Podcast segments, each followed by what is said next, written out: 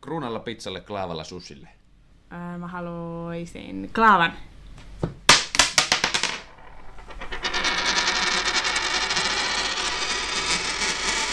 Kruuna tuli. Kruuna, pizzalle mennään. Mm. Mm, yes. Tämmönen kolikon flippaus on aika yleinen tapa päättää tämmöisiä erinäisiä asioita. Sitä käytetään ihan ympäri maailmaa kaikenlaisessa. Mm, vaikkapa jalkapallossa, että kumpi saa kummankin kenttäpuoliskon tai jotain muuta, se kumpi aloittaa ja semmoisia. Niin, Mm. mutta kuinka luotettavaa tämmönen kolikon kruuna vai klaava heittäminen on? No onhan se. Kyllä mun mielestä kolikoheitto on aivan satunnaista, ei siinä ole. No mutta kolikko, katso nyt sitä. Okei, meillä mm. on nyt tässä perus suomalainen euron kolikko. Toisella puolella on joutsenet, liitelee, toisella puolella on... Tämä on standardi, yhden euron bräntti. Niin.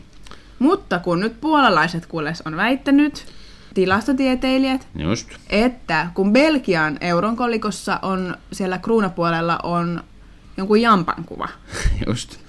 Niin Jolla on se, oikein turpea pärstä. Niin. Ja tämä pärstön suuruus vaikuttaa siihen, että se ei enää pyöri ja laskeudu sattumanvaraisesti se kolikko. Ja se voisi vaikuttaa tämmöisissä tilanteissa. Ahaa, niin, että Belgian jalkapalloliigassa, jos pääsee valitsemaan, niin kuka pelaa milläkin kenttäpuoliskolla tai jotain. Kannattaa valita se klaavapuoli, koska se todennäköisemmin se painava pärstäpuoli painus alaspäin. Niin, mitä siihen sanot? Ai niin mitä, että onko siinä mitään järkeä? Niin. No siis, Meillä ei ole nyt semmosia nyt niitä akka- ja ukkopäitä, näitä kuninkaallisia tässä kolikkoina, että me voitaisiin niitä flippailla. niin, enkä mä usko, että me voitaisiin ikinä tehdä niin monta toistoa, että me saataisiin siihen mitään järkeä. Paljon vaatis. Ihan älyttömästi. Onhan tämä kolikko kuitenkin, vaikka siinä olisi miten korkea kohokuvio, niin se kuitenkin tosi tasapainon. Varmaan tuhansia heittoja pitäisi tehdä ennen kuin se ero tulisi näkyviin, jos sellaista on. Meillä on aikaa. Oho. Eikö? Se pitäisi myös vakioida jotenkin, miten sitä heitettäisiin. Eiks Ahaa, lähtökulma. Niin. Miten Doinks. korkealla se käy, eli kuinka monta kierrosta se itse asiassa kerkee pyöriä siinä matkalla. Niin, sehän siinä on se juttu, Niin. kuinka monta kiekkaa ennen. Niin. Jos mä vaikka heitän sen täsmälleen samalla tavalla, mutta sitten heitänkin sen 5 milliä korkeammalta, niin todennäköisesti se silloin kerkee just pyörähtää puoli kierrosta enemmän sillä toisella Eli meidän heitolla. pitäisi vakioida kaikki, kaikki, kaikki ja sitten tuhansia toistoja. Niin. Siistii. Siinähän se viikko meneekin. No mutta voiko se nyt jotenkin näyttää, onko siinä sun mielestä mitään perää, että jos se on painavampi se toinen puoli, niin voiko se laskeutua sitten se painava puoli alas? Joo, kyllä.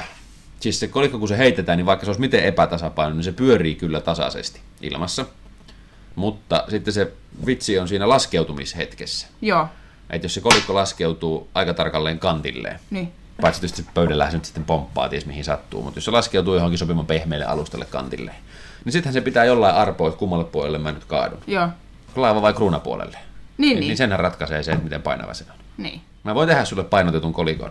Jos mä, jos mä teippaan tuohon pahvilaatikon pohjaan jakoavaimen, joka nyt sattuu olemaan ainoa painava esine tässä pöydällä. Eli nyt sä et, sen sijaan, että sä teippaisit tähän kolikkoon yhtään mitään, niin otit sitten ison pahvilaatikon. Otin ison pahvilaatikon noin, josta nyt toinen puoli on painavampi kuin toinen. Näytä. Sä iskit oikeasti sinne jakoavaimen teipillä. Niin, se on muuten ihan symmetrinen tuo laatikko. Toi on hyvä. Eli tuleeko se kansi Niin. vai pohja edellä alas? Niin, pohjassa on se jakoavain. Joo. Eikö toi nyt ole tismalleen kantillaan toi? Joo. Niin, ja totta kai se mätkähtää sille puolelle, missä on se painava. Pitää voi kääntää jopa aika, aika reilusti tonne kevyemmälle puolelle, niin kuin, että ikään kuin että se olisi kaatumassa sinne, mutta sitten kun siellä on se lisäpaino, niin se mätkähtääkin aina sinne. Niin, että se on joku 45 asteen kulmassa rötnöttää, niin se silti menee sinne painavammalle. Niin. No mutta eli onhan siinä sitten No jotain perää. on, on, mutta kuvittele nyt siis, kun, tuota, kun sä heität jossain sitä kolikkoa, niin jokainen heittohan on erilainen, että kuinka nopeasti sä saat sen kolikon pyörimään ja, ja miten korkealla se käy ja minkälaiselle alustalle se laskeutuu ja minkä maa eurokolikko sulla siinä on ja paljonko se on naarmuuntunut taskussa ja onko se turpea pärstä se naaman kuva kulunut sitä pois ja onko se kantti tasainen ja suora vai pyöristynyt ja ne, Okei, ne, eikö nämä kaikki nyt okei. riitä siihen, että on se ihan tarpeeksi satunnaista? No mutta eikö sä sitten usko puolalaisia tilastotieteilijöitä? Mä uskon, että puolalaisilla tilastotieteilijöillä on liikaa vapaa-aikaa. Nyt lähdetään pizzalle.